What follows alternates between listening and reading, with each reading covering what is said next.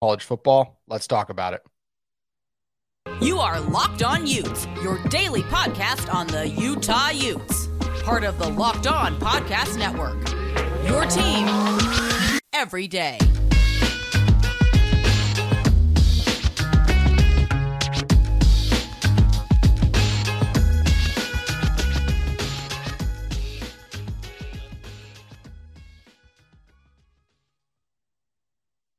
Hello, everyone, and thank you for making Locked On Utes your first listen every single day. We are available on all platforms, including YouTube and wherever you get your podcast. My name is JT Wistrcill, former intern inside the University of Utah Athletic Department. And on today's show, we're going to be talking about a basketball player maybe transferring to the Utes, to the running Utes. We'll also talk about a tight end who could be committing. He's going to be visiting the program this Friday, June 2nd, actually. So we're going to talk about all that in a bit. But first let's let's talk about something else, shall we? This was something I was I didn't go into today thinking I was going to be talking about if Utah is in danger of missing out on the future of college football, but after looking through the comments of my video yesterday and even some of my past one, there seems to be a lot of people who think that Utah is going to end up back in the Mountain West. I, I was oh I was so close to naming this video um is utah in danger of going back to the mountain west but it's just it's too ridiculous for me to do that honestly so um i'm just going to say is utah in danger of missing out on the future of college football no they're not. They're in a great position right now, and I'm going to explain why. First of all, I'm not the only one who feels this way, right? Because it could be one thing if I came up here and I gave some take and I was the only one who felt like Utah was in danger of missing out on the future of college football. Those of you who listen to this show uh, recently or just in general know that I am someone who thinks that we are heading for two super conferences. And I think it's going to be some variation of a lot of Big Ten and SEC teams, and more than likely all the teams that currently sit in there. So, as I said, I think it's going to start with those bases and then it'll expand and include a bunch of other teams. So, I'm not the only one too who's kind of looked at it and said like, oh, so what would that kind of look like? Like projecting if Utah would be in there. So here are some of the major sites that have projected um, super conferences: Sports Illustrated, Bleacher Report, FanSided, USA Today, Sporting News, and Owners Box. All of them. And I literally just typed in um, college football super conferences. You guys can find and look at these same lists that I just found off quick little Google search. Every single one of those that I just named had Utah as a projected team into that. Now, I wonder why that is. And let's dive into that a little deeper, shall we?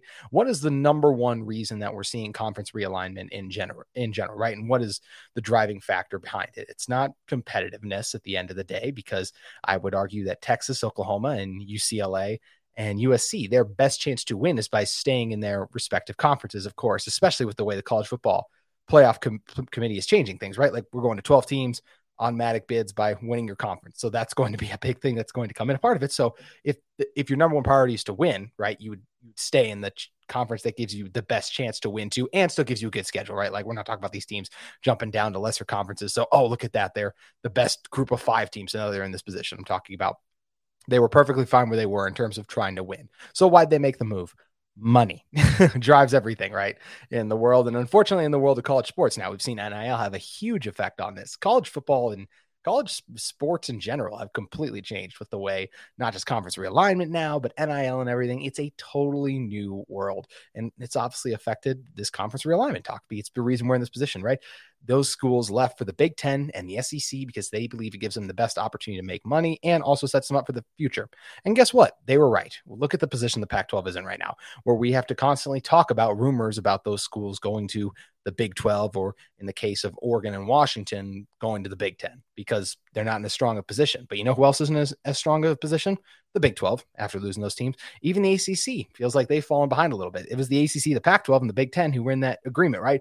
We're not going to take each other's schools. We're going to stay together. We saw what Oklahoma and Texas did. We don't want that to happen to any of our schools just for, for the Big 10 to stab the Pac 12 in the back and the ACC in regards to the alignment, basically, and be like, nope, we're going to bring two schools over here. So that's how it's changed in general. But as I said, what's the number one money maker in college sports? Football. Who has a very good football program right now? Like, really good. Utah football, back to back conference championships. Over the last four full seasons of college football, I'm excluding the COVID season because they only played five games. The Pac 12, there were different conferences. It was a mess. So I'm excluding the COVID season. But the last four full seasons, Utah has won 40 games. They're one of the only schools who has won 40 games.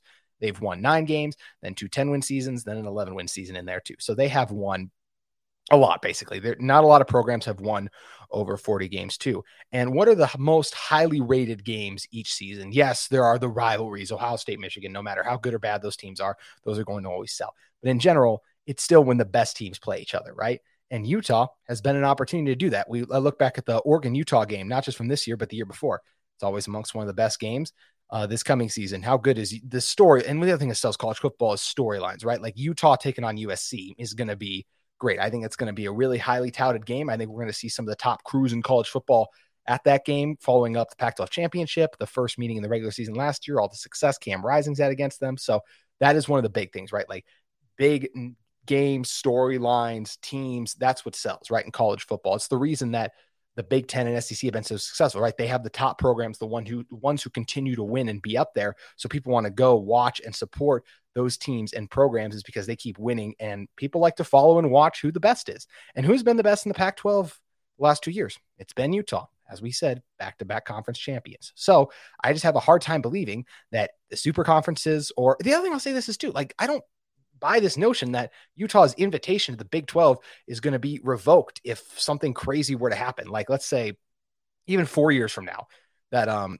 Utah get for some reason got left out of the college football super conferences. Once again, not what me or any of those sites think is going to happen. And the Big 12 still wanted to have some version of itself because they had some schools get left out too. They would quickly invite Utah into that. Utah's not falling back down in the Mountain West. They're too prominent of a football program. They would be wanted. And once again, I would be stunned if they weren't wanted by one of the major super conferences because they are great at the number they have been great over the past couple seasons at the number one moneymaker in college sports, college football. It's why all these teams are moving, as we said. So I just don't see like it's not going to get pulled to me. It's as I said, they're interested in winning. Um, and also, is Utah to blame for the position the Pac 12 is in right now? Like they have done their job over the past few seasons. You know, I would honestly, I mean, we can all pile on Larry Scott, right? But like, who else is to blame for the position that the Pac 12 is in?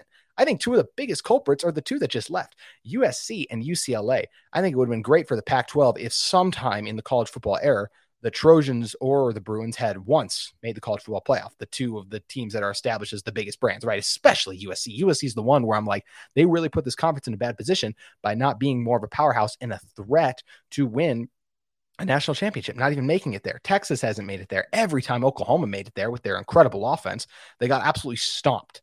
So they just didn't help the footprint of those conferences either. By the best representative from those conferences was getting smoked by the SEC and the Big Tens best team. Basically, that was something that really hurt. They could have used something like um, the Big 12 could have used something like what TCU just did to Michigan a long time ago, and we just haven't had that be the case, right? Like, and it's been so long, obviously, since Oregon made the first college football playoff. So every year you get the SEC and the Big Ten, who are perceived as the two best conferences, right? What do they do? They go out there and prove it by beating down on those other conferences. So it hurts the perception because when you think of the best in college football, the best being the team you want to tune in the first, who's going to win the championship, because that's what all this is for, is who's going to win the national championship. People are going to be tuning in and watching the SEC and the Big Ten because time and time again, they beat up on those Pac 12 schools. And as I mentioned, I just feel like, look, does Utah blame deserve a little blame. I mean, sure, like what they lost the Florida game last year, that wasn't great for the Utah brand or the Pac 12 brand in general.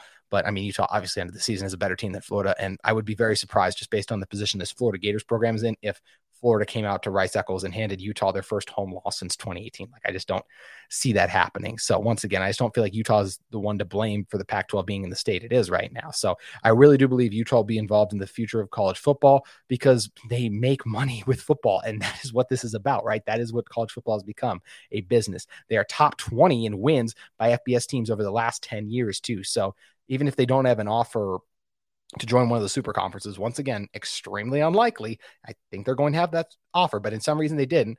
Whatever's left in the Big 12 would obviously want them in four years or whatever. Utah is going to be around there, going to stay in either more than likely going to a super conferences or whatever is the highest version of that outside of a super conference. And once again, I just, I, I don't even like saying like, well, if they were left out of super conference, because I just don't see them being left out of a super conference, not at the level they're competing at right now. I don't see that changing, even with a coaching change after Coach Witt. I feel like this programs in a stable position with the recruiting talent they're bringing in to keep it churning. I think they recruit the right type of players. They're getting higher recruits right now. I just, once again, I think they're in an exceptional position. So I don't see why that would change. So I, really feel good about the position this Utah football program is in, and thus the position that Utah athletics is in, because I feel like they're going to be involved in the future of college sports because their best sport is also what happens to be all the other like highest revenue generating teams, their best sport as well. So I do believe Utah is going to be wanted in the future of college football. And I think all the talk, the talk of them going to the Mountain West and just falling back down is a lot of hype generated by fans and people who frankly don't really know what they're talking about, right? I mean,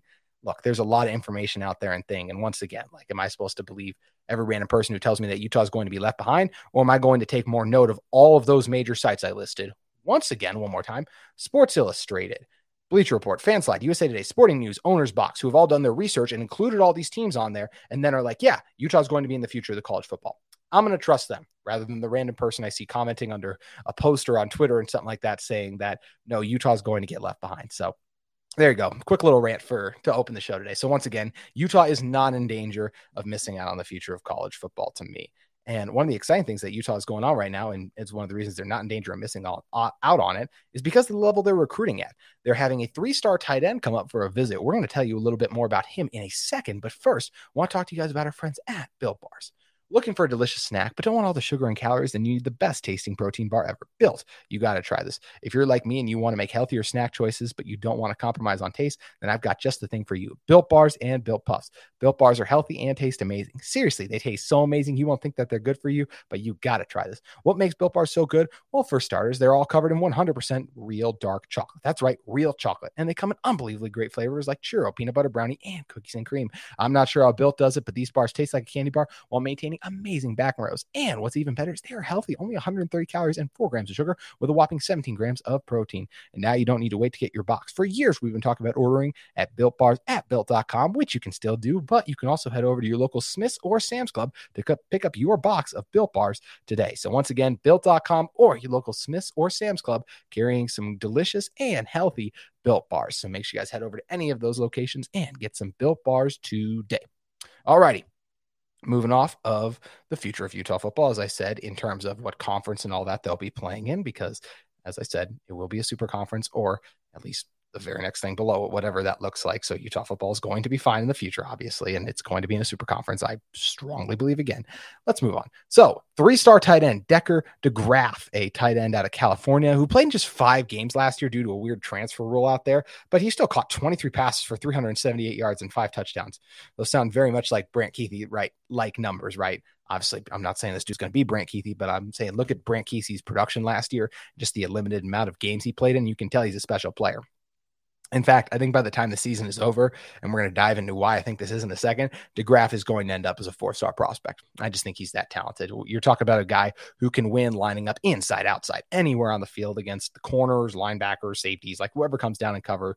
He's a mismatch nightmare, right? When you're, you're talking about a guy too in DeGraaf who has all the intangibles to be great. I mean, 6'4, 230, really strong athlete as I mentioned, an elite tight end. He's wanted by Arkansas, Michigan State, Utah, and Washington. In fact, the whole reason I'm talking about DeGraaf before I dive into more about all the things I really like about him is um he has locked in an official visit. He's going to go to Utah June 2nd, then Arkansas June 9th, then Michigan State June 16th, and then Washington June 23rd. That sounds like a fun month getting to go to all those schools. So on yesterday's show, I really talked about it. Utah was in the running um, for an elite receiver, and he's going to be coming to visit on August 31st. That is to me like I would much rather have an athlete come out, and hopefully uh, DeGraaf is doing the summer one early, and then he'll be able to come back later. I love having guys up to game day atmospheres because you go to a school because of the opportunity to play in those games, right? To get developed, all the other things are great too, but you're going to the school for the ga- for game day to be able to perform and show out, and you want to do that in a great atmosphere, and we know that's what Rice Eccles Stadium provides. So I do wish he was coming up for a game, but in terms of since he's just doing all these June visits I think it's best to either be first or last in these things. And I'll take being first. I think if you're last, you leave the final impression on a guy. So that's what Washington has on June 23rd. But I do like that Utah kind of sets the standard right off the bat. Like, boom, this is where Utah is um, on June 2nd. They're going to bring him in for a visit. They're going to set where the bar is at. And then all the other schools have to live up to that. And look, maybe some of the schools like Arkansas, Michigan State, even Washington can offer some things that Utah can't. But I think the one thing that Utah definitely has an edge up on is just how they use tight ends. I mean, that's something where if you're any young tight end recruit, you're watch, you've watched Brant Kuithe ball out. You just watched Dalton Kincaid, especially against the USC. And you're like, man, I can imagine. And you can easily picture yourself, especially once you talk to the coaches, Fred Whittingham Jr., one of the best tight end coaches, Andy Ludwig, one of the best offensive coordinators, Kyle Whittingham, one of the best head coaches. Like you can just picture yourself in that system being the next Dalton Kincaid, right? If you're a recruit talking yourself into playing into a system that you want to be that guy, especially be a tight end with this team. So that's where I think DeGraaf to Utah makes a lot of sense and why he would be interested in it. And I like being able to leave that first impression once again, especially schematically, how he could be used. And when you just look at the numbers of how Utah uses their tight ends, Utah tight ends have obviously been more productive than Arkansas, Michigan State, and Washington tight ends, at least of recently. And I do believe are going to continue just because of the tight end talent they get. And I mean, barring another injury or anything crazy, like do we not expect Brant Kuithe to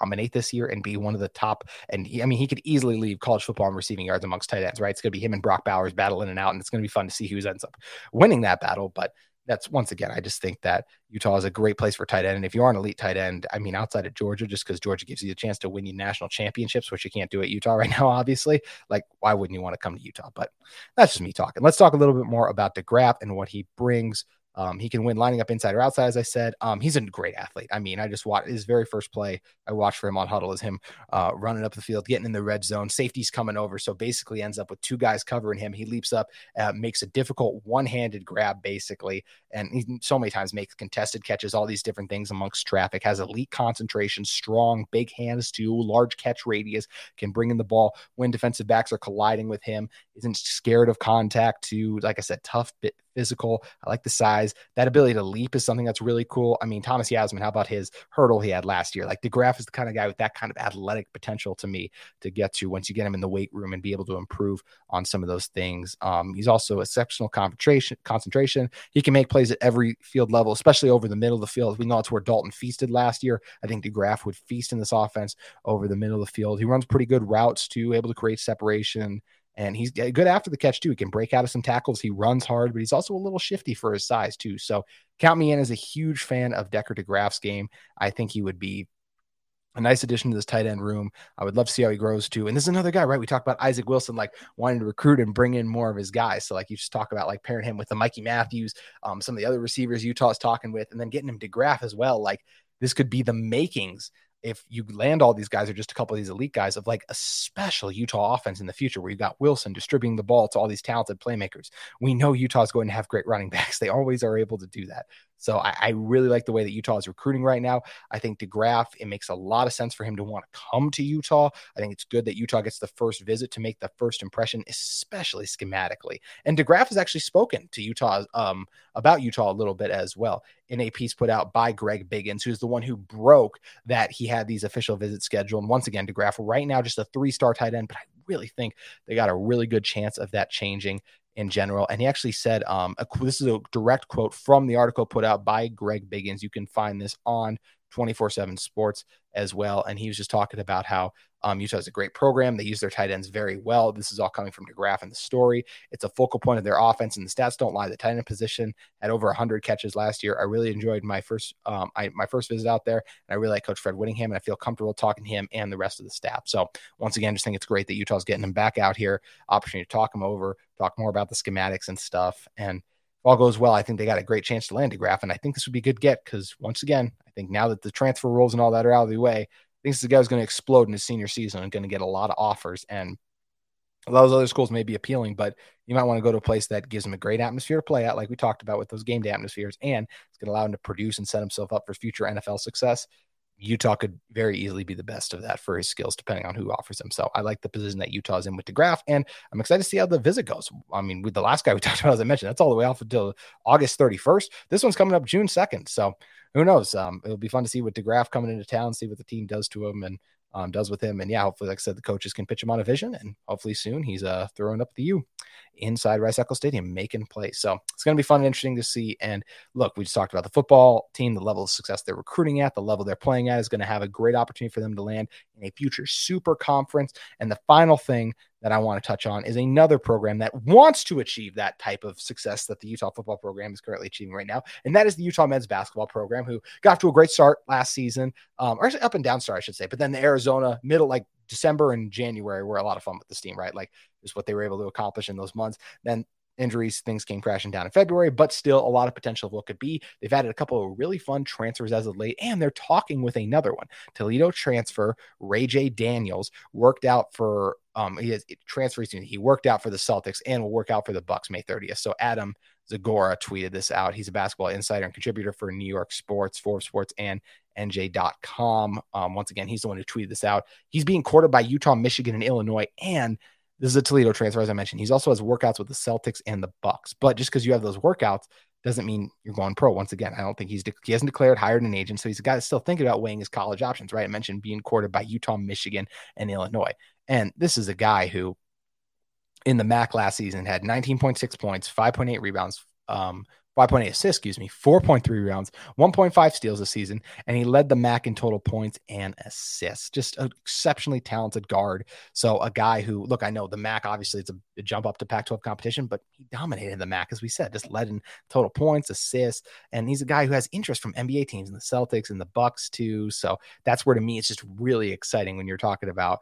Ray J. Daniels, what he could be, and I think it's great that other programs like Michigan and Illinois are very much interested in him, and I think Utah could offer him a chance. Those other programs programs haven't. And that's the opportunity to play and potentially start right away. Look, I, I really enjoy like Deivon Smith's game, but I just don't think he has the scoring ability that a guy like Ray J. Daniels does. I really think Ray J. Daniels could come in and potentially lead this team in scoring next year. Now, if Branden Carlson comes back, I'll change that a little bit, obviously, because that's still up in the air. He hasn't hired an agent or officially declared, just going through the process right now and feeling out and figure out what he wants to do. But when we talk about Den, um, Ray J. Dennis's game, I believe I said Daniels a few times, so I apologize for that. Ray J. Dennis's game. You talk about a guy who's a quick athlete. He can push the pace in transition. Um, just so crafty in the half court. Like just so many things. Like can spin past guys. Um, just a little hesitation move. So quick with the ball in his hands. Crafty finishes well around the basket. That's something that Utah's been missing for their guards um, recently. Uh, nice handle, like I said. Um, doesn't settle and can knock down fadeaways, post up guys too, a little post up some of those smaller guards too, puts himself in a good position, good burst going to the basket, the speed and athleticism, just something they haven't had at the guard position. And it's what you need to be successful in the Pac 12. Um, excuse me, not just the Pac 12, college basketball. We saw some of the best centers in the country Oscar Tshiebwe, Zach Edey, uh, Hunter Dickinson didn't even make the tournament. Uh, Bacot didn't make the tournament. Like these are some of the best centers in college basketball. And they're and yes, basketball team game, but once again, like you, it can be affected because there's just five guys on the court. You can't have dominant individuals affect it. But we're seeing the guards are the ones who have the more success, especially come tournament time. So that's where I really think Utah just needs to get quicker in general. And obviously, first Utah just needs to get back to being a really good basketball program before they can even look at the tournament and all those things too. But um, so really just really effective inside the three point line, but can also, he can step into threes. He can knock them down off the dribble, create his own shot. Just got a good feel for the game overall. In fact, when you talk about Ray J. Dennis, too, he is a guy who's kind of stepped up his game each season overall, especially look at his like three point percentage. His freshman season, 26%, then 29%, then 32, and now 36% last season. And he's looking to use the COVID opportunity this coming season, too. And look, he started out at Boise State, then was at Toledo the last two seasons, and only averaged 12 points a game two seasons ago, and then last year that 19.5. So also averaged 1.5 steals a game too. So just that ability to get out and transition as well. And I would love to see him poke the ball away and throw it ahead to Deivon Smith for a transition dunk. I just think that's something that would be, excuse me, a lot of fun to see. And it's going to be interesting to see if Utah can land this guy. There is some stiff competition, but he is a really talented point guard. He would, man, raise the break the roof off the Huntsman. I feel like with some of the plays and the performances he could see. We haven't seen a Utah guy and you guys can roast me in the comments if I'm wrong on this, but I'm just trying to remember the last time we saw a Utah guy like put up just that special like uh 30 point performance that has like that we're like, man, look at him carrying the team, like making tough shot after tough shot. I just I can't remember that as of recently. Like we've seen some, I, I remember Alfonso Plummer had that crazy performance against Oregon State in the Pac 12 tournament, but I would love to see it at the Huntsman. And I think Ray J. Dennis is a guy who can do that. Once again, a really explosive athletic guard from Toledo, crafted with the ball in his hands, an exceptional scorer, professional scorer, as people like to say, can knock it down from inside the arc and outside the arc too. Threat from mid range, three level scorer. I really like J- Ray J. Dennis's game and uh, really hope the running Utes are able to land him. But it's going to be interesting to monitor and see how it all plays out. So that's going to do it for today's initial Locked On Utes. We appreciate all of you for joining us as always. KSL Sports' Michelle Bodkin is going to be joining us tomorrow to talk about a little bit about Utah softball and what they have coming up in the Women's College World Series, and of course, more matters pertaining to the Utah football program. That'll be on tomorrow's Locked On Utes. We'll see you then.